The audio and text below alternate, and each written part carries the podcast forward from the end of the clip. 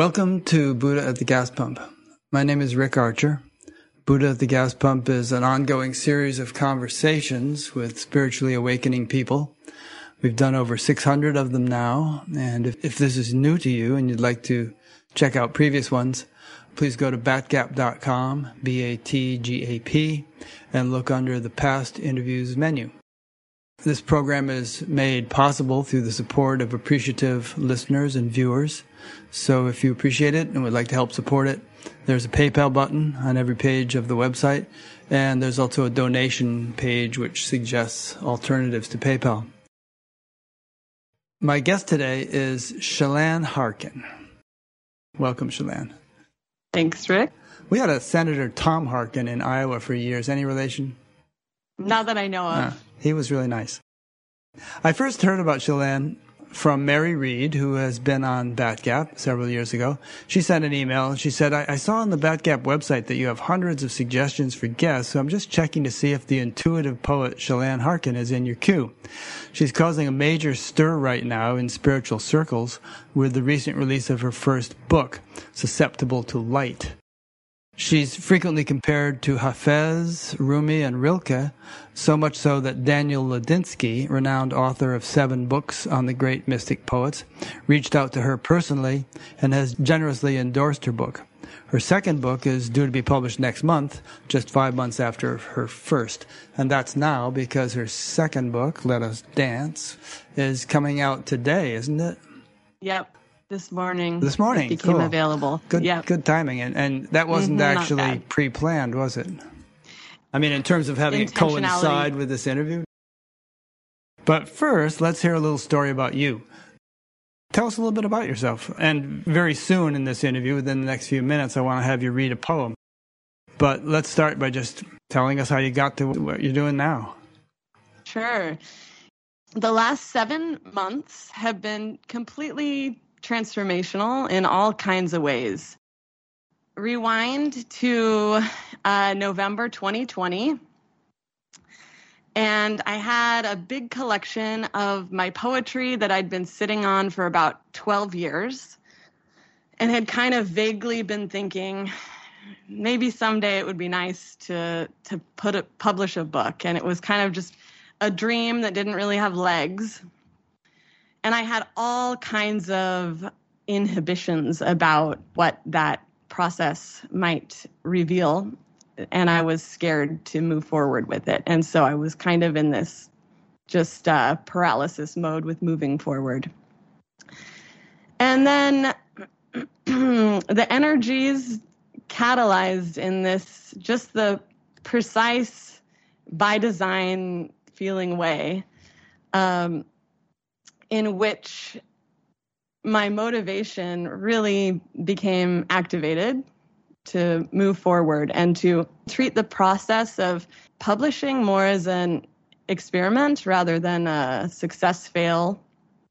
And so I just started taking these steps forward and, and reached out to everyone in my even very distant circle who had any know how about publishing. And just things started moving and doors started opening at such an incredible rate. And I decided to self publish this first book, Susceptible to Light, and uh, didn't know anything about that process. And so I bought two books that I had I loved dearly, both written by Daniel Ladinsky, these Hafez books. And I was deeply inspired by them again. And I, I bought them to really, the books have beautiful formatting. So I wanted to just be inspired by that formatting. And then I did another experiment. I decided to pray to Hafez every night and ask for inspiration help and ask for publishing help. And I just really went for it with this prayer. And I asked that Hafez find all the delegates in the spirit world and all the delegates in this world to be my marketing team. and uh, every night, just had this intense, focused uh, prayer. I would go on a night walk and just chat with Hafez. My poetic inspiration started flowing through me like never before. It was really just so noteworthy that something had changed. Anyhow, long story short, three weeks into that prayer, Daniel Ladinsky discovered my book and reached out to me, and all kinds of things have opened since then. Yeah, you and I were talking yesterday, and um, we were recollecting a quote, and you know, I looked it up, and here it is. It's from English explorer W. A. Murray. He said, "Until one is committed, there is hesitancy, the chance to draw back, always ineffectiveness." Concerning all acts of initiative and creation, there is one elementary truth, the ignorance of which kills countless ideas and splendid plans. That the moment one definitely commits oneself, then providence moves too. All sorts mm. of things occur to help one that would never otherwise have occurred. A whole stream of events issues from the decision, raising in one's favor all manner of unforeseen incidents and meetings and material assistance, which no man could have dreamt would have come his way. I have learned a deep respect for one of Goethe's concepts, quote, whatever you can do, or dream you can do, begin it. Boldness has genius, power, and magic in it, end quote. So that's what you did. Yep. Another part of Mary Reed's um, email was she said that your story of connection to the great muse is inspiring. Mm. Is that what you mean by Hafiz? Is Hafiz sort of your muse? Uh, good question. I learned about Hafez poetry. For those who might not be familiar, Hafez is a mystic Persian poet. Mm-hmm. Kind of like Rumi actually, and sort of in that genre, right? Yep. Yeah. Yep. Maybe a little bit more irreverent, but very similar. Yeah. And I don't actually remember when he lived, mm-hmm. but I heard a Hafez poem in a therapy session when I was, I think, 20 years old. And it was so potent. It was really penetrating and it really had a major impact on just shifting the way I, I thought about God and spirituality. Hafez poetry has been an inspiration for a long time, but my poetic process really began a long time ago when I was about 21. A long time ago, 11 years ago. Yeah, 11 years ago. Feels like a while. Yeah, and poetry had been an important part of my life but there was a lot of efforting involved in it. And then I don't know, one day I just decided again to just do kind of an experiment and I committed to writing what I said was a bad poem for 30 days and sharing it every day. And that commitment just really kind of gave me, it loosened me up and it gave me some permission to explore and uh, just let things flow more. And so on the second day of that experiment, something just really just cracked open wide in me and a poem just came pouring through. So rather than this like effortful process that would take weeks or months to like finally scramble a poem together, this just came through as quickly as I could write it. And that's been my process ever since. Poems come. Which poem was that that came streaming through? Should I read it? Yeah. I've marked it. It's called Say Wow. I think I have that one here. Say Wow. Each day before our surroundings become flat with familiarity and the shapes of our lives click into place, dimensionless and average as Tetris cubes. Before hunger knocks from our bellies like a cantankerous old man, and the duties of the day stack up like dishes, and the architecture of our basic needs commissions all thought to construct the four door sedan of safety. Before gravity clings to our skin like a cumbersome parasite and the colored dust of dreams sweeps itself obscure in the vacuum of reason. Each morning, before we wrestle the world and our hearts into the shape of our brain, look around and say, wow. Feed yourself fire. Scoop up the day entire like a planet sized bouquet of marvel sent by the universe directly into your arms. And say, wow. Break yourself down into the basic components of primitive awe and let the crescendo of each moment carbonate every capillary and say, wow. Yes, before our poems become calloused with revision, let them shriek off the page of spontaneity. And before our metaphors get too regular, let the sun stay a conflagration of homing pigeons that fights through fire each day to find us. Wow. I have to say, yeah. wow. that was great. Thank you. Yeah. You say it poured through and you just scribbled it down as fast as you could. Try to elaborate on the subjective experience like of that. You're out taking a walk or something and all this this whole thing came to you. I mean, I've heard of things like that. For instance, Mozart said that sometimes a whole symphony would come to him in a flash and then he would have to sit down and write it all out, all the different instruments, but the whole thing was like cognized in seed form or something. Mm. Mhm. Yeah, so I was uh, I'd shown up at the computer lab. I was in my college um, computer lab, and I, you know, I'd made this commitment. So I was going to write my poem, and yeah, it really just uh, what happened and what still happens is it's like I'm retuned to a different frequency. It's like there's a buzz that comes over me, and the words just start just start coming, and uh, it kind of feels like they're pouring through. So that's how it how it felt. Um, yeah, and there was kind of an urgency to it, and I just needed to to write it down as quickly as I could. And anymore, I what I've learned is that if I if I don't do that, if I don't find a pen or if I don't get to a computer, like it's it's gone. The magic is gone. I can remember the basic theme of the poem, but there's no there's no life to it do you fiddle with it and tweak it and refine it or does it pretty much you just pretty much write it down the way it came and that's it mm, yeah good question just ever so slightly not much at all so this book of poems that i just put out uh, well both of them are this way but this book that i just put out today uh, let us dance it's all poems that um, have come through in the last seven months and for every poem that came through probably five to ten others have but the ones in this book are the ones that needed almost no edits at all. So the best ones tend not to need edits. Yep, hmm. exactly. When you feel a poem coming, is it like the beginnings of labor pains, or do you get a tingling in your toes? Or I mean, what is the, is there some kind of like feeling like, oh, here comes one? Um, it's always really exciting when one comes, mm-hmm. and they come a lot, so it's a very familiar feeling yeah, there's a tingle. There's a full body tingle to uh-huh. it. and you're not trying to make it come. You're just minding your own business, no. and all of a sudden, here comes a no. poem. Totally, exactly. Yeah, I've noticed walking can bring them on, though. walking and being in the shower can also bring them on, and driving also. There's an urgency to it, and the experience is very pleasant. Yeah, yeah. but there's an urgency to it, and it would be a little uncomfortable to not write it down. Right.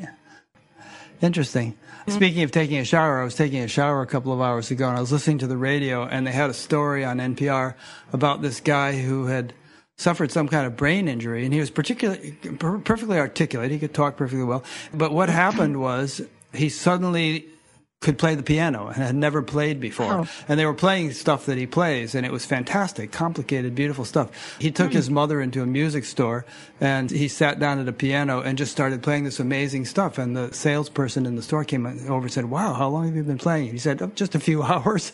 oh my God. Just, you know, where does that come from? And, and, you know, in the case of poems, where does that come from? Do you feel like hmm. there's some kind of transcendent hmm. or celestial source of intelligence or intelligences? Like I guess a muse is supposed to be, like some higher being that is your muse, or what? Yes, yes.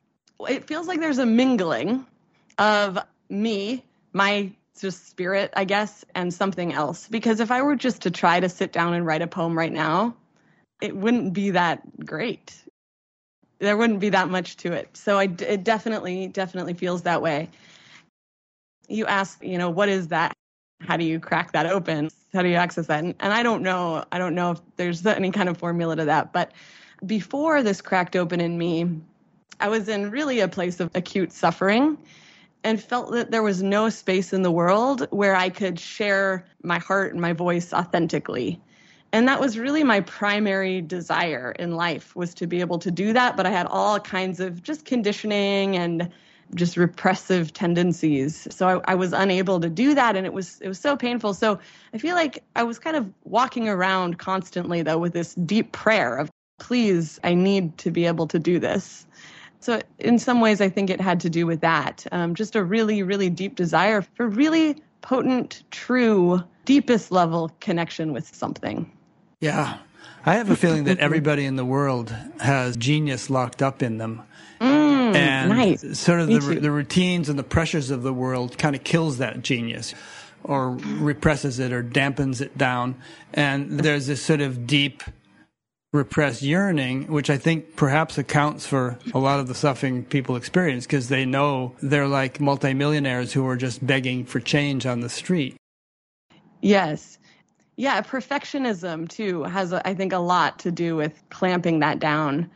In my experience, sort of a just a cracking open to a, a willingness to, well, get out of control to some degree to allow that to happen. Yeah, and there's also, I think, just such a deep preciousness where this the genius lies. It's, I think, our most intimate self, and we so want that to be beautifully received. And then we have, you know, trauma around ways people have related to our creative expression in the past. In other words, And, they uh, told you to go get a job as an accountant or something and forget all this poetry stuff and that, that kind of Mm-hmm. thing. Yeah, yeah. But I agree with you. I, I really do think that we all have some kind of genius that wants to express itself in its its unique way. That all of us have that. Yeah. When I think along these lines, I, I always extrapolate it out and, and think, what would the world be like if everybody in the world unlock their full genius, you know, their full Yes. potential? The world would be so radically different. Totally. Yes. Well said. I have a poem that kind of speaks to that. oh, Should let's I read do it? that. Yeah, what's It's actually not one of the ones we have written down. okay, But, um, doesn't matter. I'll just go with it. Okay, it's called Probing Joy. Which book is this from? This is from Let Us Dance. Okay, your new one. Probing Joy. I can't keep quiet when there are still so many hearts that need resuscitation, so much buried power and truth, so many gifts to be resurrected. The richness waiting in you to be tapped is the inspired ink into which I dip my pen. Like a scientist who cannot stop penetrating new frontiers of this universe, my pen cannot stop probing the farthest reaches of joy. To prove again and again there are countless dimensions of you yet to be discovered. I cannot stop revealing the evidence that within every darkness can be found universes of whirling light. Great. Love it. You know, on this theme of everybody having repressed genius, I think a lot of people externalize the blame, although the, perhaps some of it can be externalized. In other words, they might say, mm-hmm. well, it was my parents, or it was the educational system, or mm. it's the government, or it's the deep state, or whatever. Mm. And maybe there's some blame to be assigned to external influences, but ultimately, you can take it from here. Ultimately, I think we're the ones who have to take the initiative to unlock that inner potentiality, no matter why it has been locked up. Yes. Yeah, and actually I the degrees to which I felt stifled and stymied with with this deep level authentic expression, the suffering of all that and just my lack of contact with that, it was like my voice was in this incubation period. And now that it's busted out, like it does so with such gusto and such joy and such verve and excitement and such a deep belief, yeah, that that this capacity exists in all people and a, a, just a really potent desire to share that. And I don't know that I would have had that without all of those beautiful benefits, without the struggle of not having that for so long. Yeah. If you help a, a chick out of its egg, you're probably going to kill it. Or if you help a cat- caterpillar out of the, uh, the butterfly out of the chrysalis, and there's a certain struggle in having to make that effort to escape that confinement oneself. But you end up, at least in these examples, the little being ends up healthier as a result, or ends up living as a result. I mean, were there birth pains associated with this blossoming of creativity? Did you have to like go through some, some Yeah. kind of purgatory in order to clear stuff out? Hell yeah. hmm major. Yes. So my 20s, I'm 32 now, and my 20s was just this really beautiful gauntlet of um, intensely healing. And to heal means to encounter your pain, is the way I describe it, and, and move through it. Yeah, just intense healing and then intense creativity. Were you So doing that like was- spiritual practices and seeking and reading and it was embodied practices of um, such yeah, as? uh, hypnotherapy was my primary tool. Oh, that's right. You became a professional hypnotherapist. That's right. Yeah. Yep, but personally too, I just would use that Mm-hmm. all the time. Yeah. I spent a lot of my 20s hypnotized. Huh. Yeah, and it, it was so so interesting because sometimes you said, you know, does the muse feel like it comes from a celestial kind of out there maybe source or something? But then also when I would crack open uh, my open my heart really and do a big cathartic release, almost always under under that would be a poem.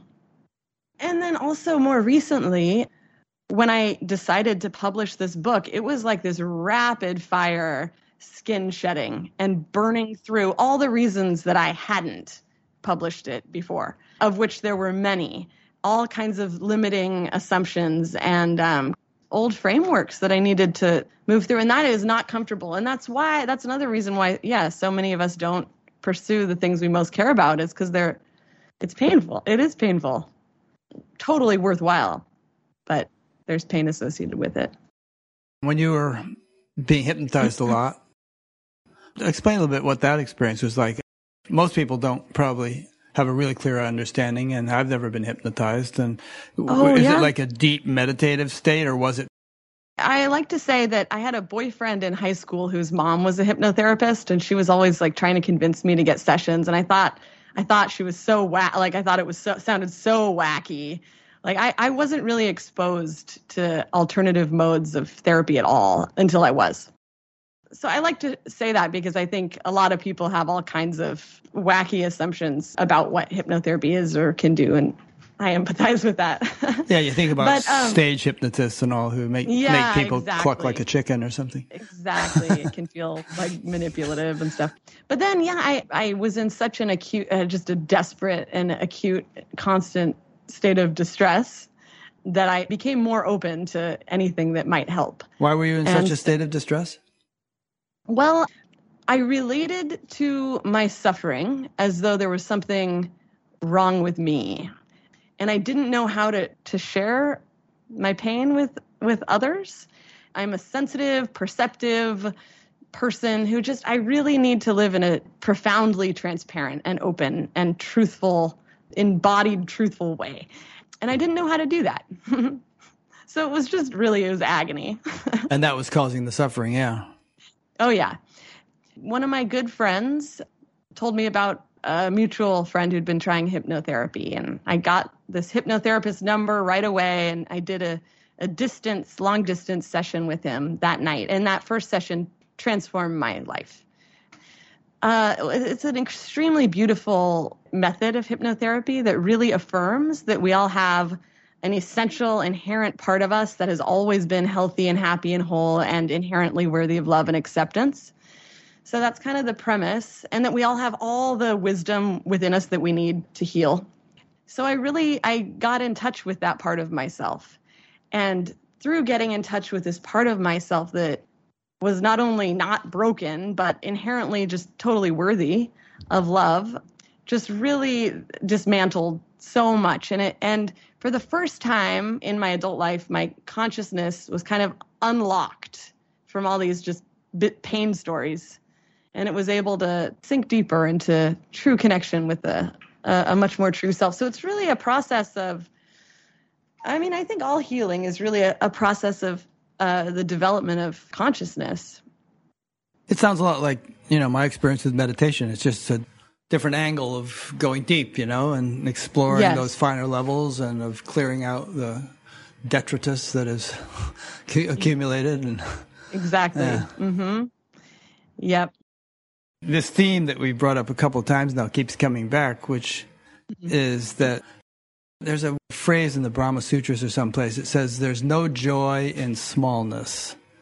And as I'm talking to you, I keep thinking of that, that being constricted, being forced to run on one cylinder when you're an eight cylinder engine cause, Yes. causes pain. And, you know, you, Yes. you think about the opioid epidemic and all, people are just, you know, in pain because they're bottled up. They're, they can't mm. express their, their full potential and they, and they take the wrong angle trying to just blot Yes. things out even more.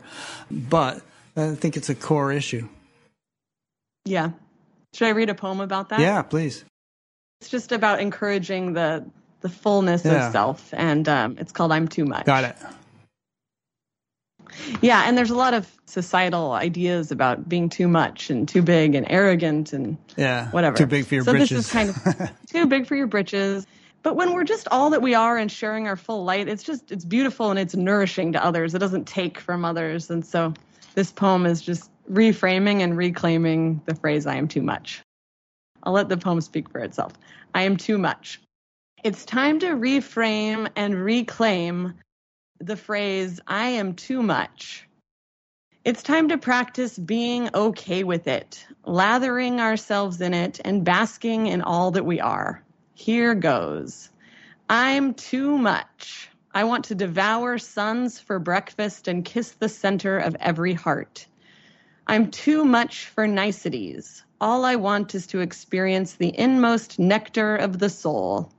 I'm too much. I'm divorcing myself from the timid, ongoingly gray life of a repressed sky. Let's dive into the center of our storms. I'm too much for small ideologies to encourage me to live in the margins of the heart on the outskirts of life. I'm too much to be appropriately tipsy. I want to pop the cork off this world and make all things intoxicated with glee. I'm too much. I want to stalk God all the way home to the center of every beauty and sweetness. Go forth, glorious, too much ones, and pour your rivers of light that quench the world. Go forth and feed every ravenous soul from the generous table of your heart, knowing your essence is one of feast, not famine. Go forth and live in a way that reminds people how abundantly luminous each night is, bedecked in her stars. Let your too muchness be your devotion. God, after all, is the queen of too much, polyamorous with every religion and every heart as she is, and she does not stop making her point after only one galaxy. Yes, by all means, be too much. Your heart was made to be a gong, not a penny whistle. Your beauty is a downpour, not a sprinkle. Your voice is a nourishing meal for this hungry world, not a garnish. Your too much has been a tight judgment that tries to tie down your vastness and constrain the cosmos within you. Reclaim it and pour forth your stars. Reclaim it and become just the right size to hold the universe. Ah, that is so good. Thank you. You know, the whole notion of enlightenment and, and all, the, or, or of realizing one's essential nature as Brahman. Brahman actually means great. That's what the Sanskrit word means. The word means the, the great. And the idea is that you engulf the universe. I mean, that which you are, the universe is a speck of dust within that vastness that, or that greatness. Mm, hmm So that's cool. I don't Thank mean to you. sound so dry and intellectual in response to these, but it, No. they just remind me of these types of No, they- things, you know? They ping other thoughts. no, that's yeah, fantastic. They do. And obviously, you're capturing something which the saints and sages had experienced and understood and written down in various scriptures and so on. So it's a perennial wisdom, and uh, you know you're expressing it beautifully. Thank you so much, Rick. I listened to a couple of interviews, uh, like the one Mary Reed did you, with you, I think, and another one or two. There was one where you said you felt like the top of your head was going to blow off or something because there was so much energy coming Yeah. through. I mean, has that settled down and been integrated? Kind of. Yes, it has. A couple of months ago, Mm-hmm. I just really had to have a, a talking to with this muse. And um, I told it I needed a little bit of a vacation. Mm-hmm. and it's actually calmed down a little bit since then. The intense feeling where it actually started to hurt a little bit was when it was right in the beginning stages of process of publishing this book susceptible to light and that was when i was going on these nightly night walks and and asking hafez for inspiration and it was just really it was torrential it felt like a tap was just turned on full blast Kind of sounds like Yeah. your crown chakra is opening or something. yes Do you feel like that you're a um, sense organ of the infinite or a, one of God's appendages serving a particular function? Oh, wow. That's a really nice way to think of it. I'm really grateful. I love this experience so, so much. And my poetry, my experience of my poetry is I have such incredible trust in it.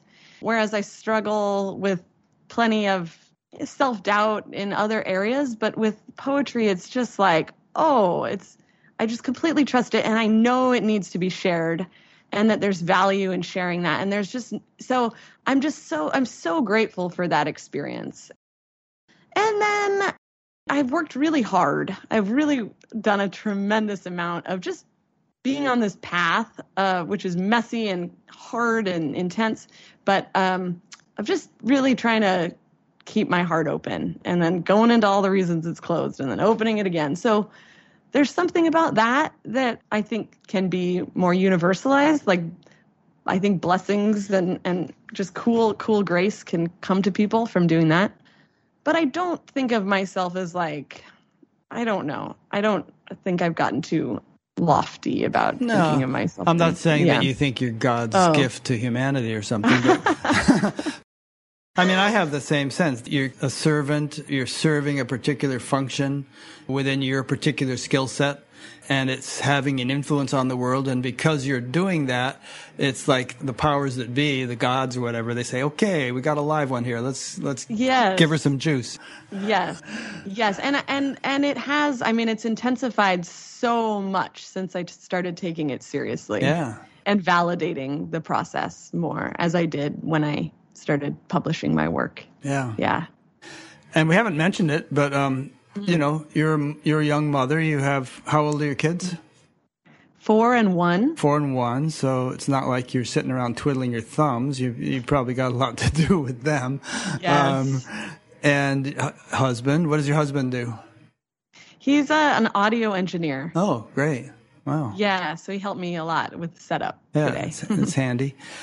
And I imagine that all of that helps to open your heart. You mentioned trying to keep your heart open. I'm sure that they are mm. they are nice little heart openers. Yeah. Parenting is I'll just be really transparent about it. Parenting is hard for me. They are heart openers and they're my motivation to open my heart more than anything else. But also, do you have kids, no, Rick? just animals. Okay, right on. Not everyone feels this way, but for me, kids bring it all up. It surfaces all the limitations that want to come up to be cleared because you do just want to be, you know, perfect unconditional love for your kids. And so all the escapist tendencies and all the issues with intimacy and all of that surfaces. So I call it just accelerated growth being a parent because in me there's more motivation to do the work, but it, it also like it's so deeply humbling because it just puts your face in it. yeah relationships of all kinds kind of put your face in it and uh, yes. and sometimes you know people with a monastic inclination regard that as a quagmire that serious spiritual seekers should avoid but i think for mm. the hmm. vast majority of people it's exactly what we need. Yeah. And without that you can become very self-absorbed and idiosyncratic. You don't have the mirror that you need to reflect your stuff back to you. Yes you said it, yes. And kids are such fine tuned mirrors. Yeah. Have your kids inspired any poems? No. Don't have any actually kid poems. Maybe one or two. Maybe they're not in the book. Uh-huh. No, I don't feel that anything really inspires my poems. Mm.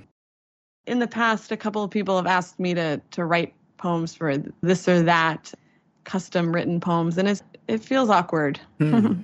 So if you're asked to be the, the poet for the next presidential inauguration, it'll, you'll decline? No, I would accept. and I would just read one of the poems that came through on its own that felt like it most fit the occasion. Yeah. okay, you want to read another one now? Sure, yeah. I'll read the one that really took off in quite a wild way. And I have a lot to thank it for, for why I'm here with you right now. It's what connected me with Mary Reed. So it just went viral. Really What's viral. that one called? It's called The Worst Thing. And it, I'll just share a little bit before I read it. Before sharing this poem, I would get like, you know, 35 likes on my poems on Facebook, and like 50 was amazing, and three people sharing it was really cool, and stuff like that. And so then I shared this one, and it like 30,000 people shared it. Wow, it took off. And like, uh, yeah, just totally, totally took off. And it's so interesting. Like, one person in particular shared this poem, and like 10,000 people found it on her page. And then I, I got curious the other day, and I went back to her page to to look at other posts, and her other posts get like, yeah, like 10 likes or whatever. And I'm not, I'm not sharing that because like, I, it, it was just every single thing about this process was so the forces of the universe were like this is happening. And it all just it all just went. So anyway i'm so grateful for this poem. So so grateful. This is wouldn't have connected with daniel ladinsky like this is the one. So the worst thing. And i don't know. Yeah i guess we uh we in, in, the intro we explained who Daniel Ladinsky is. He's yeah, I can talk more about that. That's a really cool story. Okay, later on after we do uh, this. Uh, later on, sure. Okay. Okay. So the worst thing, the worst thing we ever did, was put God in the sky out of reach, pulling the divinity from the leaf, sifting out the holy from our bones insisting God isn't bursting dazzlement through everything we've made a hard commitment to see as ordinary, stripping the sacred from everywhere to put in a cloud man elsewhere, prying closeness from your heart. The worst thing we ever did was take the dance and the song out of prayer, made it sit up straight and cross its legs removed it of rejoicing, wiped clean its hip sway, its questions, its ecstatic yowl, its tears. The worst thing we ever did is pretend God isn't the easiest thing in this universe, available to every soul in every breath. Great. Love it. Thank you. I'll send you a song later. If I had thought of it, we could even have played it now, but I don't have it queued up. It's called Everything is Holy Now. And I, I forget the mm-hmm. name of the songwriter, but basically he talks about, you know, when he was a boy at school, go to church, God was this distant thing. And mm. now everything is holy. Every leaf, every bird song, every, every mm. everything, and that I think is really the reality. I think the whole universe would come to a screeching halt if God were not functional in every little subatomic particle. Yes. Next week, I'm going to interview a guy about intelligent design, which I had had a sort of a skeptical attitude toward of because it, it has this sort of pseudo scientific connotation, but he's right on. He explains in great, great detail scientifically how we really couldn't have a universe if it, there were not some wow. in, guiding intelligence. Ooh. Interesting. Yeah. Yeah, it's a real paradigm. It's a way of living and relating to all things, this othering of God mm-hmm. and outsideing God. And we are disconnected from our, our bodies, ourselves, our wisdom, everything. There's an alienation of experience in this paradigm. Yeah, my poetry is really doing a lot to, to try to crack open. Yeah. And there's a kind of a popular bias against people are ostracized mm. and ridiculed for speaking the way we're speaking right now in certain circles, in scientific circles yes. and, and many others. There's, you know, the new atheists are all, all the rage and very popular. Sam Harris and Daniel Dennett and people like that. So there's some kind of a theme in the culture that feels that appreciating everything as holy is somehow old fashioned and yeah. superstitious or something like that there's so much and just all the conditioning that we have at least in this our society around opening our heart. Because like all the sacred scriptures talk about the heart as the there's just something about the heart that's important that's the seat of god whatever. But then vulnerability uh, but the thing is like open your heart sounds like such a nice thing to say, but we don't because there's so much pain in there and there's so much to move through. And but there's so many ideas that we're not allowed to go into all the feelings that that we find when we really when we really do open our heart and connect with what's in there. And there's so much beauty and wisdom in there, and there's also pain and there's sort sort of like you're we're allowed to get to the beauty and the wisdom and the good stuff, but the pain like is too much or it's whatever, you know. So there's I think there is a lot in all kinds of ways that shuts us down from really connecting with this implanted, you know, divinity within us. And then when our heart is shut down, we're screwed from connecting with beauty and, and, and love that's I do think is built into every part of the natural world. Well, let's let's let's play with this one for a few minutes. Sure. As you're saying that, I was thinking of like crabs and snails and mm. conchas and things like that who need their shell. You know, they would be so vulnerable without their shell, but they also have to sort of venture out of it in order to get food and stuff. I don't know how good of an analogy that is for you know, human beings, but um, you can see why hearts get shut down because we're battered by by so much, and we need to protect that tender thing. Yeah. But then on the other hand, that entraps us. Yeah. Because as we've been saying earlier, we're we're meant to be the universe. We're meant to be vast, and yet we get you know hung up in a little shell. So how does one navigate the metamorphosis such that one can be utterly open and yet not uh, vulnerable in the sense of being damaged by that openness? That's such a good question. Yeah. Well, how to open it all in the first place? I feel like we, we just really need either a very deeply safe environment or even just another person around us in which because the the the reason that we don't open to the hard stuff or share our full stuff is because it's um, been presented to us as if we, you know, if we're struggling too much or if we're mm, whatever isn't, you know, we've been told isn't acceptable, that that will be a liability to our belonging. And we're so wired for belonging that then we just, ha- you know, we need to play these roles that we think will get us the belonging that we also want. So we need people that we need to know that it's safe to go into our messy, painful stuff and that, that people will still just totally cherish us and love us. And or uh, for me with hypnotherapy, I was able in that state to create an, a safe enough place inside of myself and really connect with this part of me that was like, oh, I'm good actually. In, in the deepest level, I, I'm okay. And that didn't obliterate all of my you know limitations and foibles and shadows and things but it allowed me to then it actually allowed me to encounter them and move through them rather than just stay stuck in them because i thought they were me does that make sense yeah and i'm, I'm glad you mentioned hypnotherapy because i was thinking you know there are processes which enable a person to simultaneously culture both strength and sensitivity. As a matter of fact, mm. a, a, few hmm. weeks ago, oh, I, yeah. I, interviewed Anita Moorjani, and she her new her new book is called cool. "Sensitive is the New Strong." Oh yeah, and and it's kind of a contradiction in terms, you know, because sensitive seems mm. vulnerable, uh, and how could sensitive be strong? But I think we can perhaps understand how it could be, and maybe we could even oh yeah elaborate the point a bit.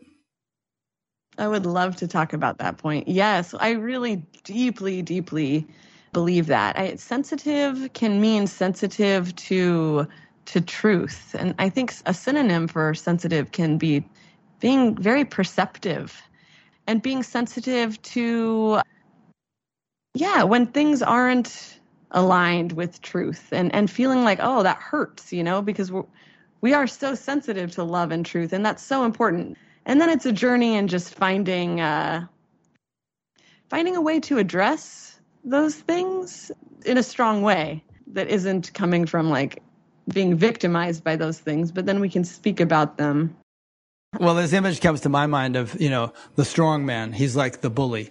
Man, get out of my way. He barges his way through the crowd. Nobody gets in his way. And then, you know, it doesn't matter who he tramples on. He's strong. But really, mm-hmm. such such a person is weak. They're just expressing a sort of a inner inadequacy that they're trying mm-hmm. that they're trying to compensate for by yes. by being a big you know bully and uh yeah you know but it's it's really been the sense I, I, mean and you know there have been such people who have conquered nations and who have done big things on the world stage but i think the people we most admire uh, the great geniuses, the scientists, the, the composers, the poets are people who were, you know, acutely sensitive, they're the ones who really tapped into some deeper genius and whose whose work has stood the test of time. Yeah, it it feels safer to be open when you know that, that we also as as humans have the capacity to move through pain. And so then when we find tools to be able to do that, we're more resilient and I think we're just not as afraid of what comes at us. So it's easier to just here I am world. And I think also when we when we really can open our heart in that sensitive and strong way, that I don't know. We challenge the assumption that we will be hurt, and um, maybe we won't be as much as we once thought. No, I know what you mean. I was just reading something yesterday, I think, on Suzanne Marie's Facebook page. She's been on Batgap. She wrote this thing about how when the individual sense of self drops off and is no longer predominant, and one knows oneself mm-hmm. As cosmic being, or you know, mm-hmm. then everything is passing through you the good, the bad, and the ugly, but it, it doesn't shake your status as cosmic being. You know, there's there's totally. there's a saying that yeah. Brahman is the eater of everything, the container of everything. It it has the capacity to contain all the extremes of the universe without in itself being perturbed. Totally. I have a good poem for this moment. Oh boy. I had a really cool experience recently. I said a prayer I've been just this whole journey too has just been an incredible ex- experiment and experience with prayer. And I said a prayer recently. I just it was like I, I want to level up. just I I wanted to get out of kind of bust out of some old patterns. Then like the next day, this lady reached out to me who I'd never met. Who was like, "Hey, I found your poetry, and can I give you a four-hour session of this like I don't know, type of healing I'd never heard of. And I was like, okay. It was for free. So I was like, oh, sure, okay. And it was incredibly potent and powerful. And there have been really two times in my life where I've had these extremely profound I am experiencing the I am from a totally different vantage point. And this was one of those. This was about two months ago. And then this poem came out right after. It's called There's an Essence. There's an essence within you that can neither be enhanced nor diminished. It spans universes and embraces the minuscule, the infinitesimal. It is infinite in the way that the numbers between zero and one are infinite, which is completely and wondrously eternally satisfying, and yet allows for infinitely more infinities. It is the exaltation of the hermit crab when it ceases to need to scurry from shell to shell to find respite. This essence dips into pools of intergalactic radiance for play and restoration. It tickles the stars and high fives the suns. It has no need to bypass the trappings of the small mind, but nor does it take them too seriously. There is nothing to prove or do or please to earn this. This is your birthright that I solemnly swear, no, joyfully exclaim, all humanity is growing into. That's great. Thank you. Reminds me of another Vedic saying. It goes, uh, Ano Ranian Mahato Mahian, which means smaller than the smallest, bigger than the biggest. Mm-hmm. Yep. Yeah, that was a very, very profound uh, experience the main thing I came away with was that first line that there's an essence within us that can neither be enhanced nor diminished. It's just completely satisfied in its own nature. Like there's just nothing you have to do to get to exactly where you want to be. And that also this inherent essence is just sown with the also profoundly satisfying experience of connection. There is nothing again that you need to do or try for to earn or win yeah connection but it's just we just have it within us and can drink it in and totally enjoy it if you have infinity and subtract 100 from it you still have infinity if you add ah. if you ah. add 100 to it you still have infinity oh wow yeah so what were you saying about daniel Ladinsky? There was some interesting story about him. Yes, he was really a, a he's my primary poetic inspiration He's really the only poet that I feel has influenced my work. So, yeah, I bought these two books of his because I liked the format and I needed ideas for my books.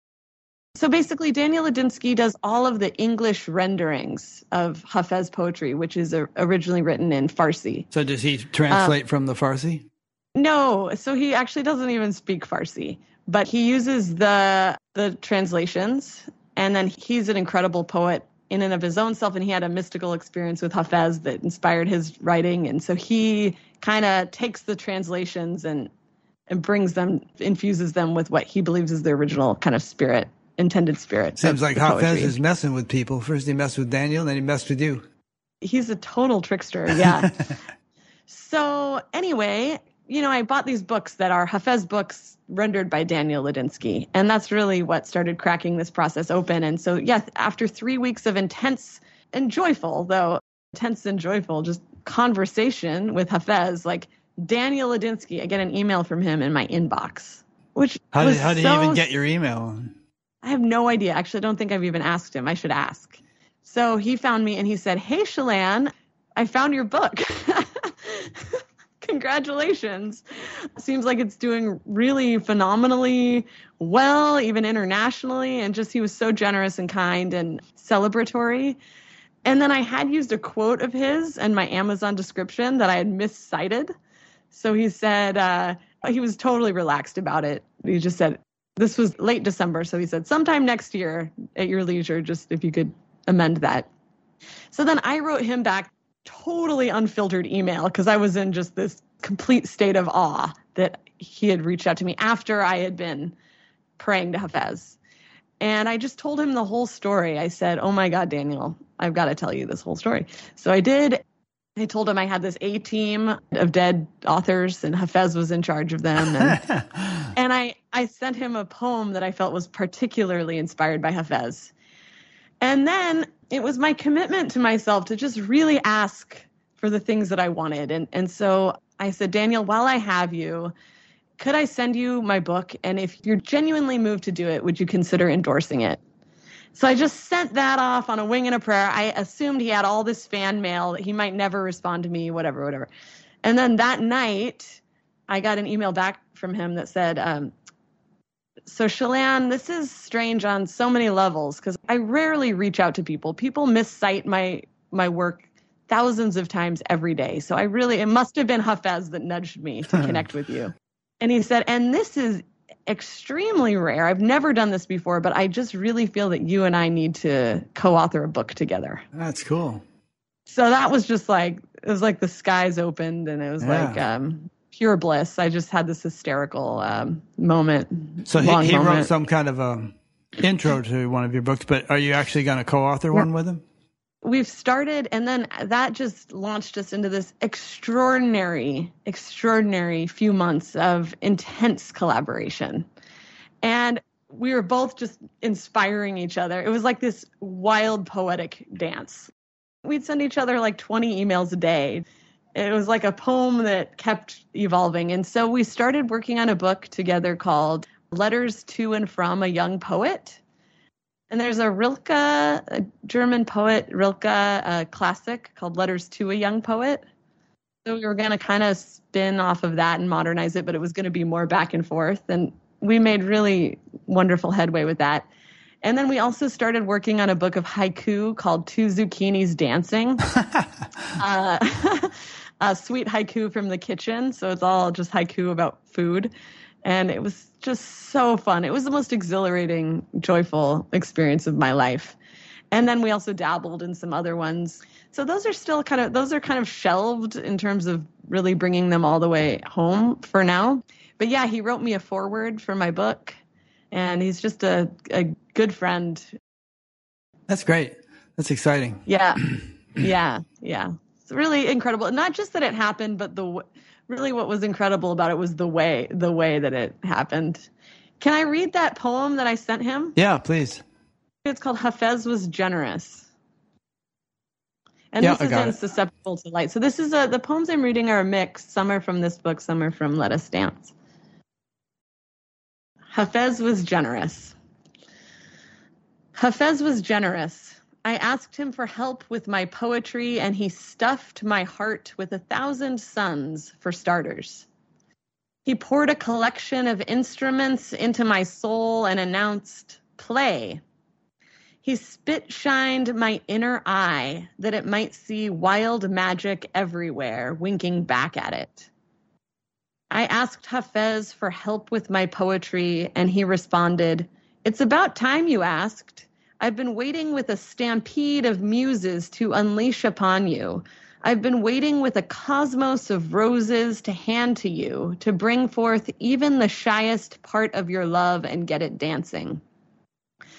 I asked Hafez for help with my poetry. He said, All poems already are, like luminous birds in the spirit realm. You simply must summon them.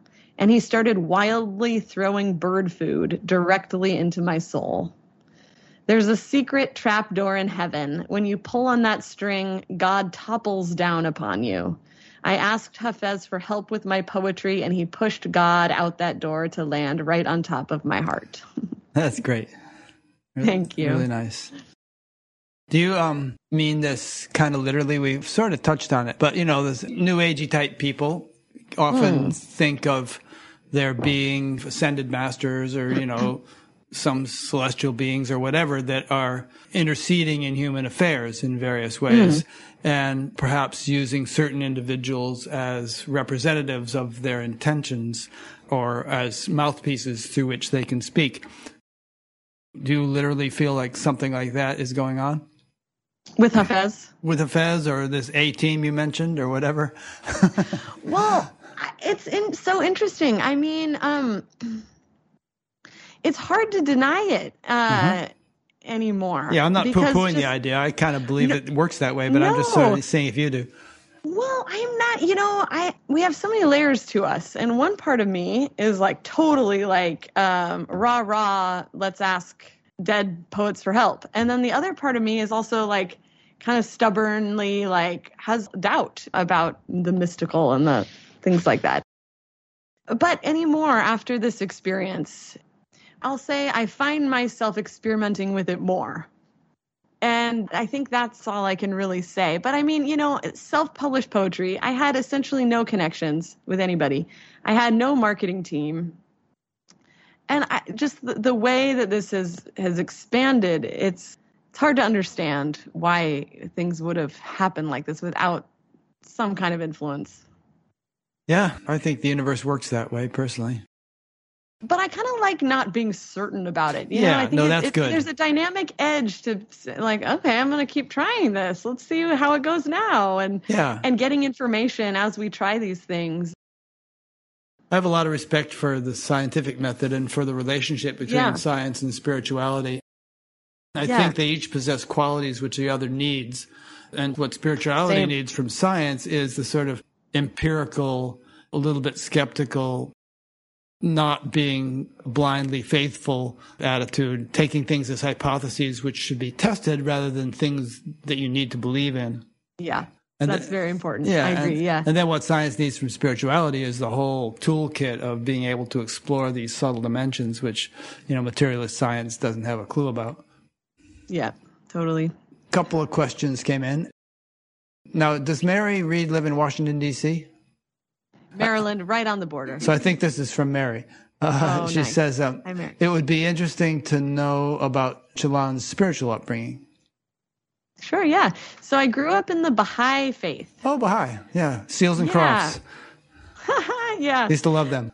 Yeah. So for those who aren't familiar with the Baha'i teachings, basically just um, really a beautiful worldview uh, that all, let's see, a, a really unitive worldview that all people are inherently just very, very in, interconnected. And the kind of the crowning point of our maturity as as human people is to be able to operate harmoniously in a worldwide as a global society and that all religions come from the same source and that their purpose is to help humanity develop both um, spiritually and socially. So, anyway, there's a lot of just real beauty there. And I'm so grateful I think it really helped me have a trajectory for my my mind and, and heart, and it gave me even just the concept of God and um, the concept of prayer. But then also interestingly, what something that the Baha'i faith says, the Baha'i teachings say is that that you can't inherit a religion from your parents. Like it just doesn't doesn't work. And so no matter how beautiful your faith is, you really need to go through a process of really finding your own your own relationship there. And so for the last 10 years or so, also, I've been really in a process with that and uh, shedding some piece, a lot of pieces of that, and refinding some pieces. That's a very nice, mature thing for a religion to say, you know, because usually mm. they're very possessive, and uh, if you leave the fold, you're fallen, and and so on. Yeah, totally. well, but then it's interesting. Like I, I think a lot of people in the Baha'i community would do well to take that advice. And so it's funny how our conditioning around religion, I guess, can even be a stronger player than the teachings themselves sometimes. Sure. And the community is continuing to evolve, which is wonderful. Well, I think most people in every religion would do well to actually heed the advice of its founder, you know? it's, yeah, it's the exception rather than the rule. Good point. Yes. It's interesting that you grew up in the Baha'i faith because that mm-hmm. came out of Persia, which is modern day Iran, and yeah. that's where Hafiz was. Yeah, Hafez. that is interesting. Yeah. Yeah. Yeah. Were, I don't know. You're probably Hafez's wife in, in that life. Maybe that would have been an interesting life. He was like exiled several times, uh, and I'd have been down for that. Maybe, maybe. you were his mother. I don't, I don't know. Ah, that's hilarious. Maybe I was him. Could, yeah, that's what Irene just said. Why, why, what am I saying there? You, of course he could have been. Yeah, women just stay women. the title for this book, Let Us Dance, actually was given to me. It was a really profound moment. I was on Baha'i pilgrimage when I was 21.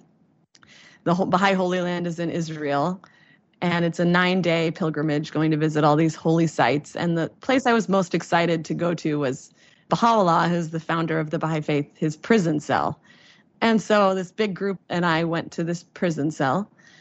And we there was always time to meditate and pray and such. And so I, I closed my eyes for really what felt like, and I've never had an experience like this one. I closed my eyes for what really felt like an instant.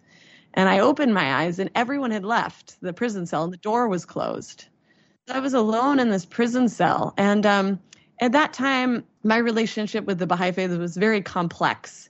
And really, I, I feel like the primary tension was like needing to listen to my own inner voice and intuition and guidance system and, and wondering, it like, was that okay? Anyway, so I, I opened my eyes. I was alone in this prison cell, and I really experienced, heard without ears, very clear voice inside of me that I took to be Baha'u'llah that said, Let us dance. And what that communicated to me was just, you know, I was invited to go on just a really authentic, dynamic journey with God. And um, it just cracked my heart open. And I, I started singing, and there were these amazing acoustics. And like, I knew that was going to be the name of a book of poetry one day. Mm, that's fantastic. Experiences like that I take them very seriously and quite literally with, but with a grain of salt. But that could have been Baha'u'llah. You know, I mean, I think that kind of thing has happened to so many people. Yeah. Muhammad, you know, I mean, had some kind of visitation from angels which cracked him open and kickstarted his whole spiritual trip that he went on. And there are many examples throughout history. So this kind of stuff happens. Yeah. And yeah, and whether or not it had an effect. yeah, for sure. That's really interesting. So, Did you ever figure out how yeah. long you had actually been in the cell with your eyes closed? Well, it's interesting because there were a lot of Persians in my group, and they were like long, like they would like pray for so long in all these spots. And there were other times when I was really hoping to get some time alone, and there was it was like there's no way. So I imagine it was a while. And you must have gone really deep because you didn't even hear them leave. Didn't hear him leave. Yeah. Didn't hear the door close. Nothing. Wow. It was bizarre. That's yeah. really cool. It was really bizarre.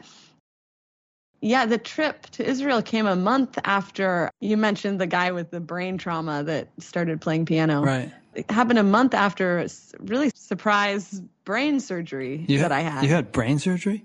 Yeah, for an aneurysm uh, in the central artery of my brain that they found accidentally.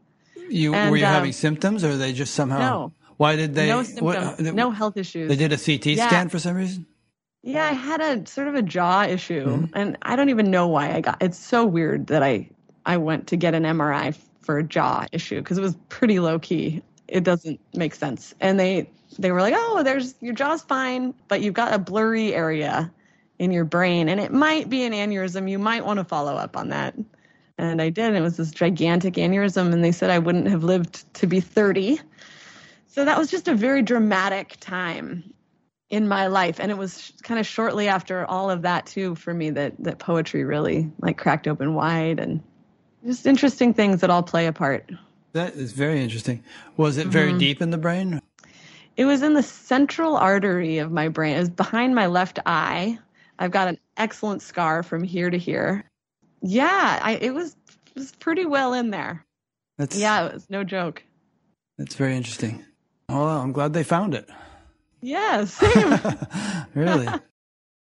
Okay, a few nice little questions come in here. Here's one from uh, Andrea Gutfleisch in Mannheim, Germany. Where do I find this amazing poem? It really goes deep. Would love to read it again. Love to hear about how Chelan was unpacking her gift. Which one which poem Not sure, but they're all amazing. Hmm. So you have two books and a lot of your poems are on your Facebook page and Yes. I will put links on your page on Batgap to both of your books on Amazon that people can just click on and go. fantastic thank you so much Oh, sure. They can get the physical one or does it, is it also a Kindle or what? Yep, it's an ebook. Both are on Amazon. And then also, there will be signed copies of both books at my local independent mom owned bookstore. It's called Waucoma Bookstore, W A U C O M A. Out there in Oregon, you mean? Yep. And it would be really, it'd be really fun to blast them with sales. They're so great. Yeah. Yeah. So if everybody Yeah, so listening could just fly to Oregon and buy it there, then, uh, No, they ship them uh, around the world. Oh, they ship them. So send me information about that, and I'll put that on, on your page also. and then I'd love to stay in touch too with listeners. I'm still sharing new poems pretty much every day. Facebook is the main platform I use for that. Okay. You know, another thing you might want to do. I just I'm listening right now to a book on Audible from a guy I'm going to interview, and I said, you know, if I have to read the book, I'm not going to get through it. But if you can send me an Audible version, I will, I'll listen a couple hours a day. And so I'm doing that. I really enjoy it. So you could actually consider making versions of your book Yes. that you read. I know I will down the road. There are two people that are doing that for me Good. at this time. So I think I'll use those until I like the idea of, of it being my voice reading them. That will happen for sure. Good. Someone named uh, Anwat Bradley in Santa Cruz. Any plans for audiobook versions of both your books soon? Hearing you recite your beautiful poetry sends the love, light, and joy vibrations straight to my heart. Thank you and bless you. Oh, thank you. Yeah, so there's a sign from the universe. And here's another question that came in from Angelica Cullen in Tampa, Florida. Excuse me if I mispronounce names. Has Shalon experienced Shalan? I've been working on this. We were saying before we started that I should just remember Shazam. So has Shazam experienced that consumption of certain foods or exposure to modern day noise like social media or TV has had a negative impact on her ability to download these poems? Interesting question. And equally, are there some beneficial practices or ways of living that can increase one's ability to be an open and clear channel? Oh, what a good question. Yeah. Well, regarding the first to sort of two part question, the last seven months, I've lived off a, a steady diet of peanut butter toast and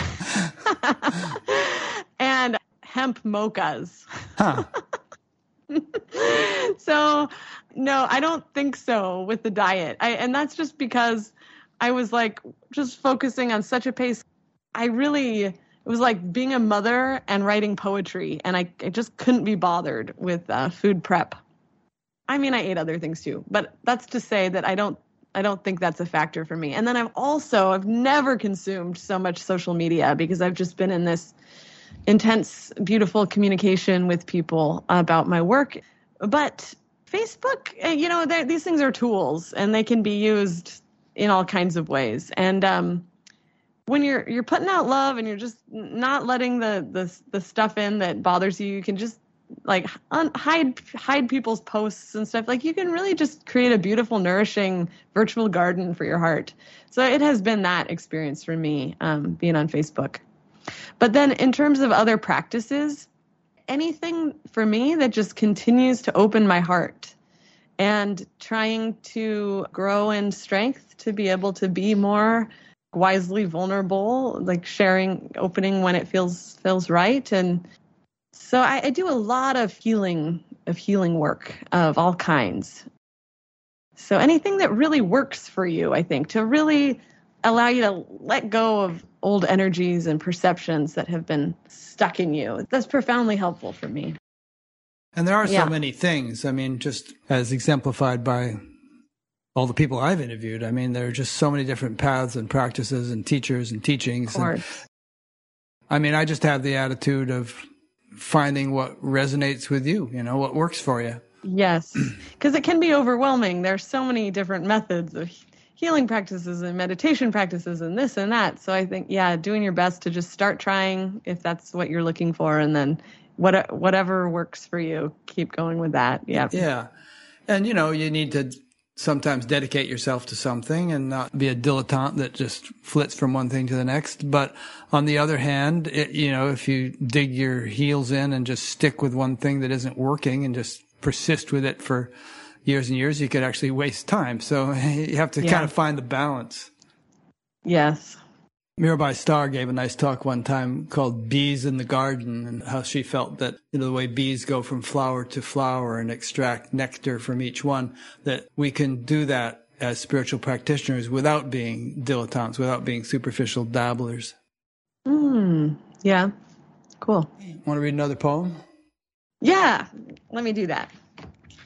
Let's see. I've got all these poems flagged. Maybe I'll just open to one one of them. Oh, this this one actually feels appropriate. There was a time when I thought I really needed to, and I'm not saying there's anything wrong with this either, but when I really thought I needed to read all these sacred scriptures and I needed to be like very well versed intellectually to merit to be worthy of like spiritual joy, I guess. So this kind of this poem kind of speaks to that. It's called Name Drop Gods. For years, I thought I had to name drop Hindu gods for my poetry to be valid, but I hadn't really met any yet. I thought I needed to read all the sacred scriptures, but they were all so dense and cumbersome. Perhaps if I listed a couple yoga pose names, yes, any kind of Sanskrit must be the key to making my words spiritual and enlightened. Be a bit more esoteric, Chelan a bit harder to unravel. Make your poetry a necklace of tangled prayer beads. Your readers will want to extract God more from your poetry for not being able to access it. Well, thank God all that changed. And thank God it turns out all scripture, every spiritual encounter, every holy ordinance is repeating the same universal simplicity over and over and over. It's either saying open your heart or nothing at all. And I think just to, I think there can be a really beautiful thirst for knowledge. And that can be a very beautiful and enlivening thing.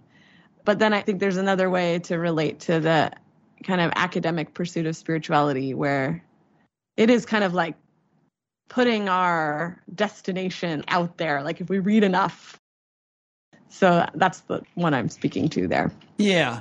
Also, it's a personal proclivity kind of thing. I mean, some people are inclined yeah, exactly. to do certain things and some people are yes. inclined to do others. But I, I, think a universal thing is that there really has to be the experiential component, mm-hmm. um, whether or not you in, in, in garnish it with intellectual understandings. Um, Yes. The, the, the, the, experience is really what those understandings are all about anyway. So you should make sure to get that. Yeah, and some intellectual understandings can unlock us and open us to that experience. Yeah. But then there can also yeah, there can just be like a a collecting of intellectual experience that doesn't necessarily get us where we want to go. Yeah, I'd say they, they serve a couple of functions. One is to just alert us to the fact that certain possibilities exist, which we might not hmm. otherwise be aware of. And another Yeah. is to kind of safeguard the path in, in, in a way so that we don't mistake some certain experience for something else, like, or, you know, have a certain level of experience and assume we're finished, for instance, which I've actually heard some people say. Whereas if we had a little bit better understanding, we realize there, there's so much more. Yeah. Yeah. So I guess yeah, a harmonious relationship between the Yeah, conceptual and the experiential is is a nice uh, nice way to go. Yeah. Yeah. Yeah. kind of like we could say, uh, you know, somebody there's a there's a cook named Bobby Flay, and he he's on TV. He has his own TV show, and he's really good. And a really good cook has a good balance between a lot of knowledge about cooking and also kind of a intuitive, creative approach to it, so that he's not strictly bound by that knowledge. Yeah, and I feel I enjoy kind of um, just being an advocate for the experiential way, and more of my poetry is geared toward that because I, I don't think it gets enough cred or enough just really potent advocacy about like just this experienced spirituality or embodied spirituality, you could say. Yeah. So I like talking about that. Maybe you could read one or more of these. These kind of jumped out at me. The sacred wears a good costume, heart warriors, or our great cocoon. Maybe you feel Sure. inclined to read one or another of those. Yeah, absolutely. I'll read The Sacred Wears a Good Costume. Okay. for starters anyway. And I'll also plug this dear friend, Mary Reed, our mutual connection. She's going to put out an incredible film sometime in the nearish future, and my poetry will be part of that film. This will be in there, this one. The sacred wears a good costume. The sacred wears a good costume. She loves to dress up as the ordinary. Sometimes, like a queen in peasant clothes, she cloaks herself in the mundane to get a break from all that fawning. So, how do you know it's her in there? Look closer at things when you can, and to your heart she'll give a certain knowing wink. That's nice. For those who are just listening to the audio, um, Chelan just winked. I'm actually not a good winker. I shouldn't have you did okay. tried that. Yeah. Oh, thanks. Can only wink with my right eye. Oh, because of the brain surgery? No, I don't think so. Oh. I think it's just a. Can you wink with both? Oh, you yeah, I can. can. Uh-huh. Nice. What a great capacity. can you raise both eyebrows? Yeah, I can. I mean, I mean one at a time. oh, I mean, I don't think so. No, I can't do that. okay, I can only raise I can left. scrunch up one side of my face. See that? Oh, that's great. Yeah. It's uh, my mother used to call it my buffalo face because we we visited relatives in Buffalo, and I started doing it then. And oh, funny. Can you frown? Some people can't frown. yeah, sure. Oh, that's not much of a. that's more of a scowl, but you can't do the downturn lip. No, no, you try that. Okay, let's see. That was a good poem, The Great Cocoon. It kind of harkens back to our theme of God hiding in plain sight. We didn't use that exact phrase, but there's a nice phrase God is in everything, and everything is in God. It works both ways, you know? But I feel it's literally true, and that, you know, everything, I mean, this kombucha bottle or, or whatever, if you could see it in its true nature, you'd be looking at God. God's not, Yeah, it- he's not some puppeteer off on, on some cloud, you know, pulling strings. Yes. He's totally infused into everything. Isn't it amazing how dense we can be? That this quality of divinity can be everywhere, and we can have such such blinders on it. Such an interesting dynamic, huh? It's amazing.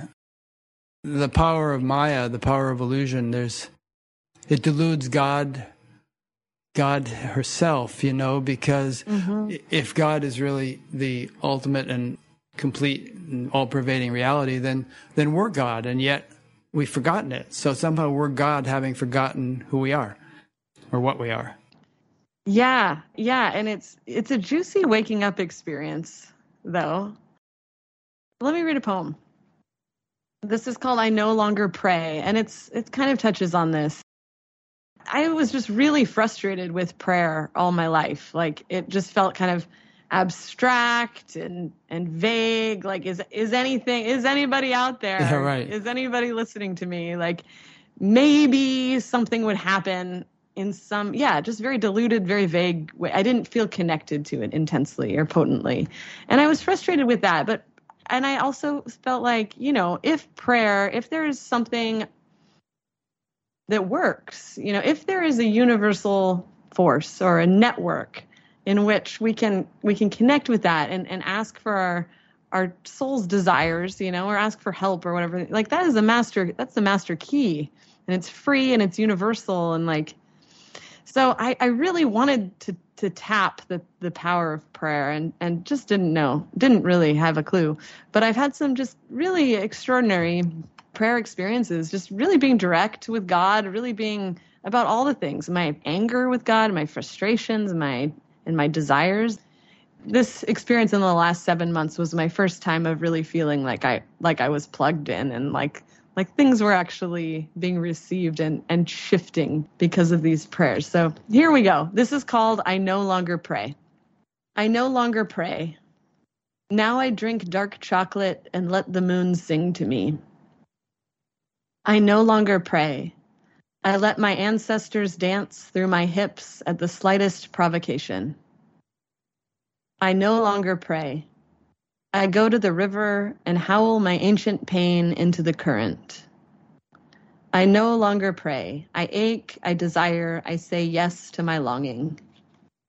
I no longer pray as I was taught, but as the stars crawl onto my lap like soft animals at nighttime, and God tucks my hair behind my ears with the gentle fingers of her wind and a new intimacy is uncovered in everything.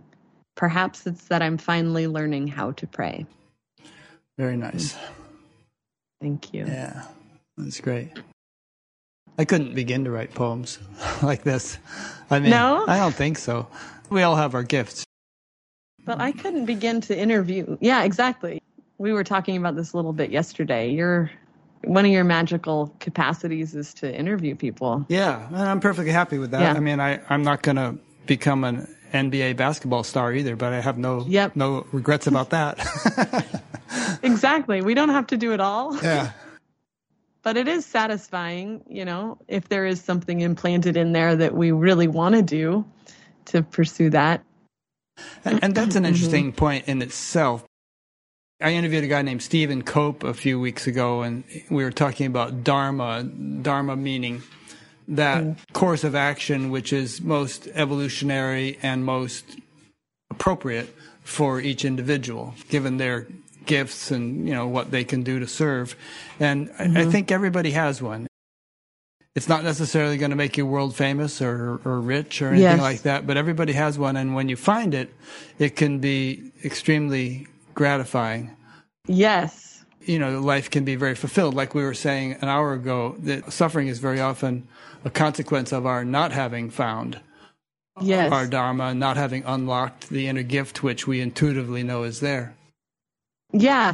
I wonder. I mean, I don't feel either way ultimately about this, but if there's always a thing, you know, or if sometimes it's just kind of infusing our experience, whatever it is, with our joy or I don't know. No, I know Everyone what you mean. has like a really distinct thing. Maybe they do. I don't maybe they do. I mean, When I was interviewing him, we were talking about people who work at in Amazon warehouses or Walmart or something, and yeah. you know, could that really be their dharma? And I, I gave mm. I gave an example of a woman who works at our local Walmart who is just so much fun to interact with. She's always totally. la- laughing and helping people, and she seems to be having a grand old time, you know. I have a really distinct memory of a, a guy working at the airport as the ticket mm-hmm. guy who would give you your tickets, and he was so. I was like, man, this this guy's totally enlightened. Like he was just filled with light and sharing it with everybody. And those people, their their work too, it's transcendent above what they do because they're they're showing with their way and their actions that that kind of like radiant joy can be had in any space. It's pretty profound when people are able to do that. And he probably but sees, I, you know, a couple thousand people a day or whatever and uplifts every yes, one of them. Exactly. But I, I do have a poem about what you were talking about that's so spot on. I, okay. I must read Great, it. Great, please. Before I read it, I think, you know, we all have things that bring us joy for sure. And then when we can put meaning behind what brings us joy through sharing that in some way, in a way that benefits others, then that I think that's our dharma. Like it's not doesn't have to be that complex. It's I think we can demystify that to some degree. Is just what's the path of what really brings us joy? Because whatever it is, if we're coming from that place, it activates that in those that we make contact with, and that's such a potent gift. But okay, so here's the thing that makes your heart sing. This poem is called. The thing that makes your heart sing might be quirky as hell it might not do anything for capitalism. No one might buy it. You've probably written this thing off countless times for those reasons, and because you probably should do the dishes or something more practical like that instead. But this thing that makes your heart sing is the thing inside of you that most wants to topple your kingdom of shoulds, that wants deeply and burningly to be prioritized and for no particular reason but that it brings so much light. It wants to look you straight in the eye and say, Let's do this, baby. Even if it's drilling holes in seashells and stringing them to fishing line, even if it's drawing anatomical pictures of a flower with great care that are never meant to be hung in an art gallery, but to be pressed into the precious pages of your heart.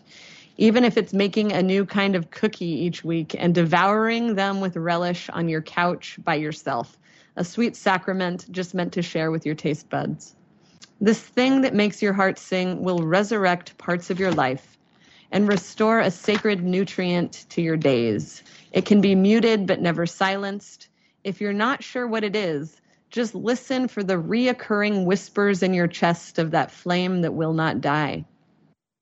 The paradox is this while the thing itself might seem simple, this thing that makes your heart sing will create a luminosity so bright you'll be the envy of all the stars and they'll want to jump into your body to feel it. Hmm. Wonderful. Love it. That's really good. It's nice how our conversation is just naturally brought up these thematically aligned poems. Yeah, it's cool how a certain point will come up and then you'll say, I've got a poem for that, you know? yeah and you've really kind of nailed a lot of these different subtle points in in beautiful verse. There's another one I want you to read. It's um, yeah. the God who made the octopus. Oh, sure, that's a fun one. I like that one. That one came through right after this um, incredible sot song that I was invited to participate in with Mary Reed, and I think she sent you that video. I listened to that. Yeah. I'm so glad I don't, that, I don't usually happened. watch videos. I listen. I extract the audio from them and then I listen to. Oh, them. cool. Okay. The God who made the octopus. If you think the eccentric God who made the octopus is going to judge you for your sins, I'm afraid you've missed the mark. If you think this wild God that spins galaxies as a pastime cares to get fussy about your mistakes, or has ever made anything that wasn't born perfect and luminous, you might need to repent. If you can't yet admit how lovable and infinitely worthy the fullness of your human nature is, and if you think God wants to do anything but perpetually pour an abundance of love gifts upon you, well, my dear, your soul just might need to go to confession. Very nice. Have you seen My Octopus Teacher, by the way? Oh, recently. And I loved it so much. It's great. I loved it. It's a documentary mm-hmm. for those who don't know. It won the Oscar for Best Documentary, but everybody who watches it just totally loves it. I think it's on Netflix. Can I tell you about the process of publishing this second book, sure. Let Us Dance? You can tell me anything. Well, this book is roughly 100 pages longer than my first book. And again, all the poems have come through just in the last seven months, which has just been incredible.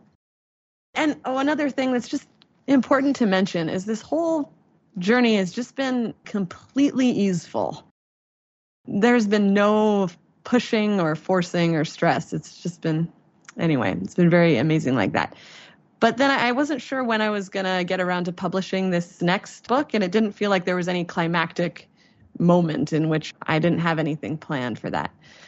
And we show the picture of it again, Rick. The, the picture of what? Let us dance. Yeah, sure. Oh, cool. So you see that beautiful pic- fire woman dancing in the middle. I had found that picture and I thought that I would need to have an artist remake it so it wasn't it wasn't plagiarism or that I didn't have to pay a whole bunch for it. And so that was really my main holdup with publishing this book.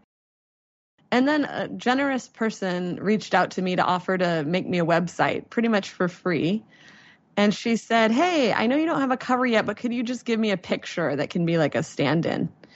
And this was two weeks before today. And so I got her that middle picture of that firewoman dancing. And while I was doing that, I saw that it's free for commercial use. So then I was like, oh man, I, I felt like I got a cosmic wallop in that moment. And it was like, Chelan, this is free. You need to run with this and you need to have it done by July 3rd, your interview time with Rick, so you can announce it at Buddha at the gas pump.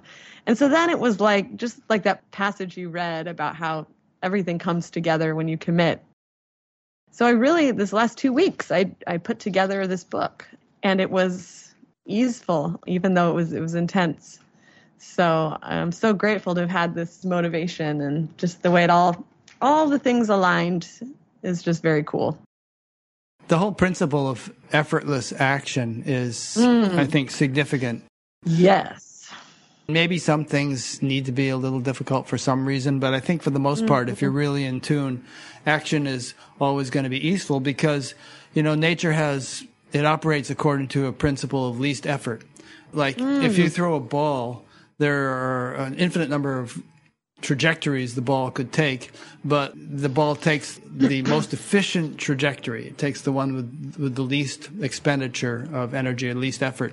And a human being can function in tune with the laws of nature in, in a similar way, such that yes. nature supports your activity and you're not pushing and pulling against the flow of nature's intentions. Yes. And then action is effortless. Totally. And it yeah, and and sometimes I think people can interpret that as just pure passivity, but um, no, no, it can be like dynamic. You have to be a participant. It's dynamic. It feels to me like like surfing a wave. Yeah. You know, you learn some skills and then you just get out there and wait for that beautiful wave and then it it flows you to places you couldn't have imagined. I mean, surfing is um, a good example because surfers or yeah. any really top-notch athletes, there's an effortlessness about their performance, which is part of the reason we love to watch them. It's so artful because it's so natural and there's there's no sort of awkwardness or clunkiness, you know, just smooth. Totally. And that actually well describes how it feels when a poem's coming through. It's like a wave's coming. Yeah. And I just need to get ready for it. Yeah. yeah. And standing up, the equivalent of standing up on the board would be just I need to get a pen really fast. Yeah. Hanging yeah. pen. Do you um, still write them most days? Almost every day. The last two days, not because it was just this getting your book finished and everything, getting it all finished and stuff. And it was respectful. It was like, I'm not going to bother you today, the, the muse. but uh, yeah, almost daily. That's great. Almost daily. Mm-hmm. Do you feel a sort of a, um, a maturation or an evolution taking place? Oh, I'm so glad you asked. Yes. Let Us Dance has a very different tone than susceptible to light.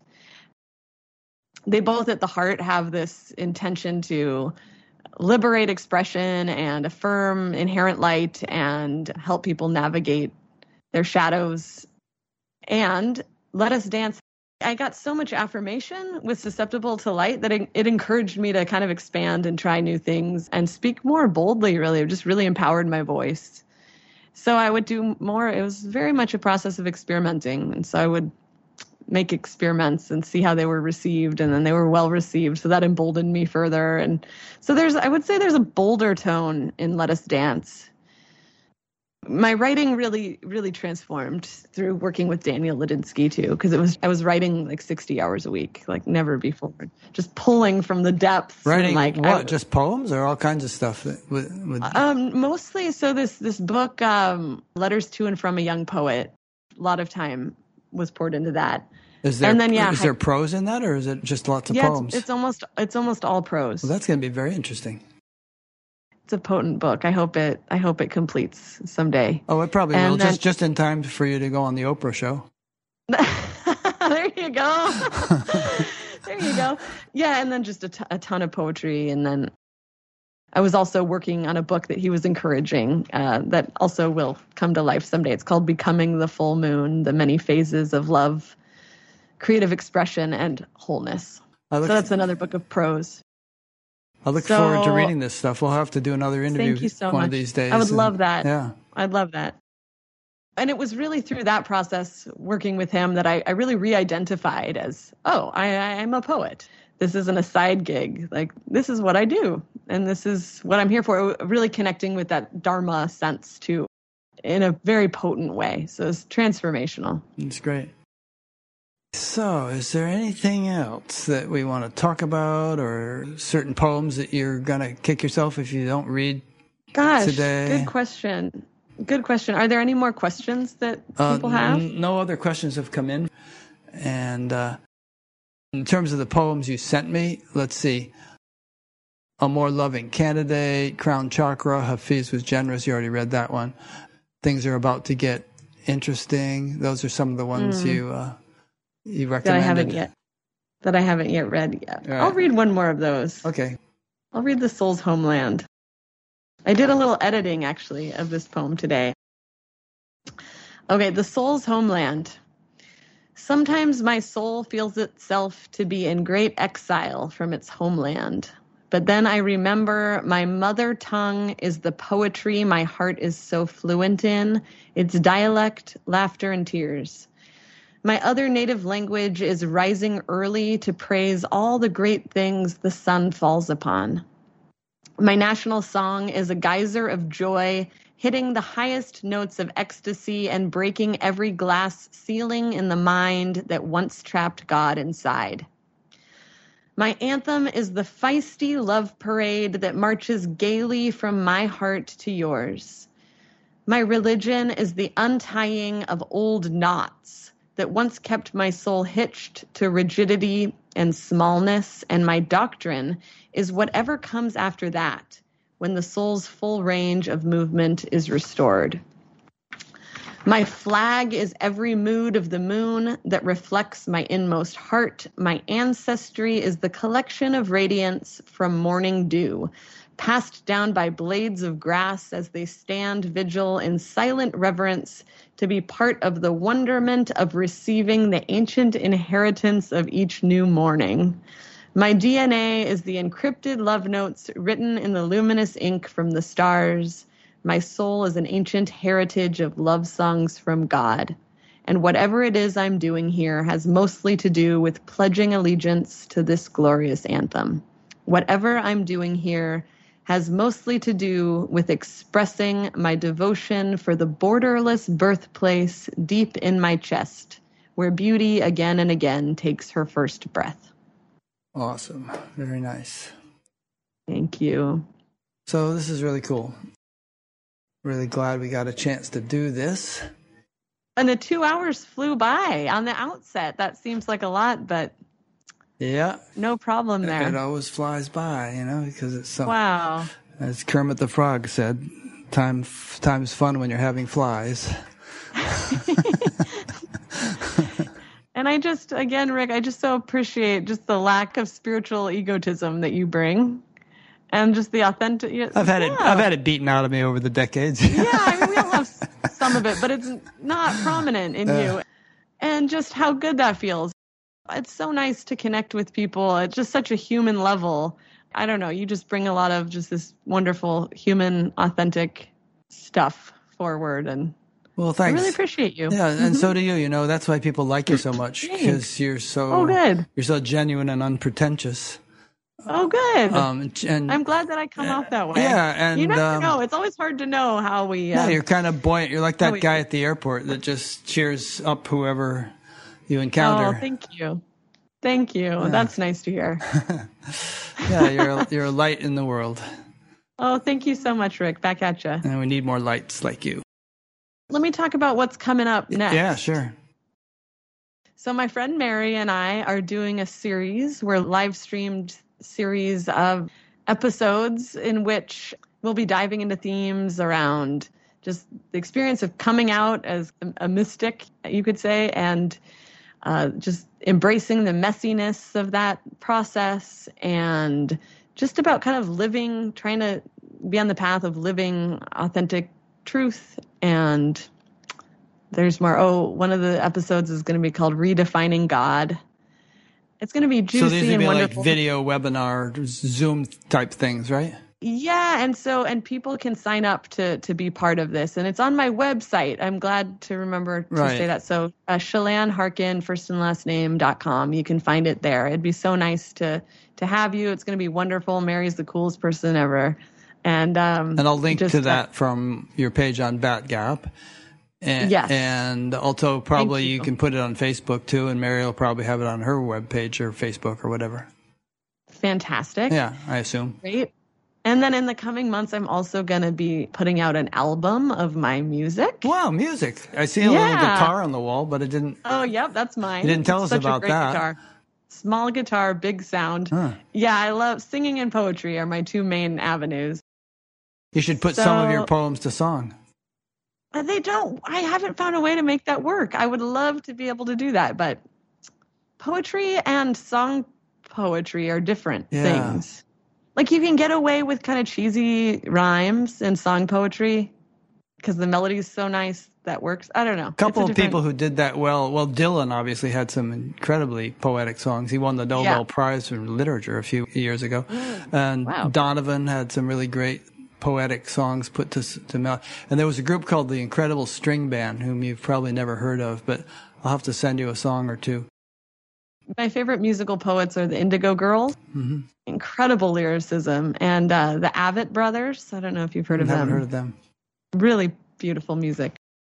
Yeah, so that that'll be coming out, and then also there's I'm going to be a panelist with the Center for Contemporary Mysticism in October. That's going to be fun, just a Q and A about all kinds of different juicy subjects. Neat. Well, you're not Mhm. not running out of things to do, are you? I heard you mention that somebody paid you five hundred dollars to come and give a talk. What was that all about? Oh yeah, well that was really cool. So I um many background about that. My 4-year-old son has just really had a it's hard to get him to sleep at night. So sometimes when we're not feeling very patient, we just take him on a long drive. And was I was on one of these long drives not more than a few months ago and I just said a little prayer quietly because he was sleeping in the back just for for speaking opportunities. And I have really never done any public speaking. And then like 2 days later I I heard from two people who wanted me to be on a podcast and then this um other person who just was like, "Hey, can I I'd love to pay you. I have this organization and we want to the theme is moving forward with grace. Can you be the keynote speaker for 500 bucks?" Wow. Like, "Oh, okay. Well, sure." So I've just really yeah, I've been saying yes to all the things that that open that feel like so that's just been a capacity I've I've been wanting to develop and I still want to develop. So if anybody has things that they would like to invite me to to join them in, any of the listeners, I, I'm open. I'm excited. That was a really good experience. And and these three podcasts before this one, Rick, I wouldn't have been ready for this without those. Ah, neat. So I'm grateful for that process. Yeah. Well, Mary said in her email to me, I don't think I read, read this part. She said, uh, Your listeners would very much enjoy having the chance to hear from her before fame swallows her up. I'm not exaggerating. So it seems like you're on a roll. we'll see what happens. I, I'm saying yes to to all the things. I do want my work to reach people. It's it's had a Sure. really beautiful effect, and I'm I'm so grateful for that. It's so nourishing. It is it's the coolest thing imaginable for me for my my work to reach people, and especially because I had held it close for so long and hadn't shared it. I would love it to have as wide of a reach as it possibly might. So we'll see what comes with that. Yeah, I think there's a deep human tendency to want to expand one's territory of influence. And that, c that can mm. have a dark side to it or a, a, Yes. a light side to it. Yes, absolutely. But it's, it's Yeah. one of those natural human drives, I think. That's interesting. Yeah. Yeah. Yeah. I, I've been thinking about that, kind of trying to, you know, assessing my motivations Mhm. and things and thinking about how, you know, fame really, like attachment to fame just really comes from like feeling from a sense of Smallness. not an, yeah, like not enoughness and, Yeah. and wanting to lean on that crutch of other people's approval or whatever. And that doesn't help. That doesn't help anyone, let alone our, ourselves. So Yeah. anyway, Yeah, but it's a if it's if the impulse But- is pure and if the motivation is pure, then you know we can yes. we can utilize that natural tendency for good. It's exciting and it's fun. It, it's really fun to have a platform to to share It is, you know, yeah. love and truth and joy and liberation. It's great. Absolutely. So anyway, gosh, Rick, well, I, I don't want to say goodbye. Yeah. Well, we'll be in touch. Um, and, uh, well, you know, just I'll be putting up that Batgap page, but if new things come up, I mean, I, I don't put up people's announcements of every new event or something, but a, a Yes. book or, you know, a new website or, you know, something of permanent nature. Uh, we, we add them to people's Batgap pages if they want. And for those listening or watching, there'll be several links on your Batgap page that they can follow, like a link to your Facebook and to your website and all. But obviously, people know how to sign up for emails and become your Facebook friend and all that kind of stuff. We're going to work on that Facebook friend thing. You got too two. Oh, yes, we are. You're maxed out. yes. Thank you so much for all your support, Rick. I deeply, deeply appreciate it. well, thank you for doing this. It's been a lot of mm-hmm. fun, and Totally fun. we will be talking to each other again. Okay. Thanks so, so much. I wish you just all the best and all the good that there is. Yeah, and same for you. Thanks. So, uh, and thanks to those who've been listening or watching. And as I mentioned earlier, next week I'm going to be interviewing a guy about intelligent design, which I find fascinating. And I don't care if some people think it's pseudoscience or something. I think there's something to it, and this guy expresses it brilliantly. So that should be an interesting conversation. Kind of sciency, but if you hang in there with us, I think you'll you'll learn stuff. I certainly have been in preparing for it. So see you next time. Talk to you later. Bye. Thanks to all the listeners. Nice talking with you. Yeah. Bye bye.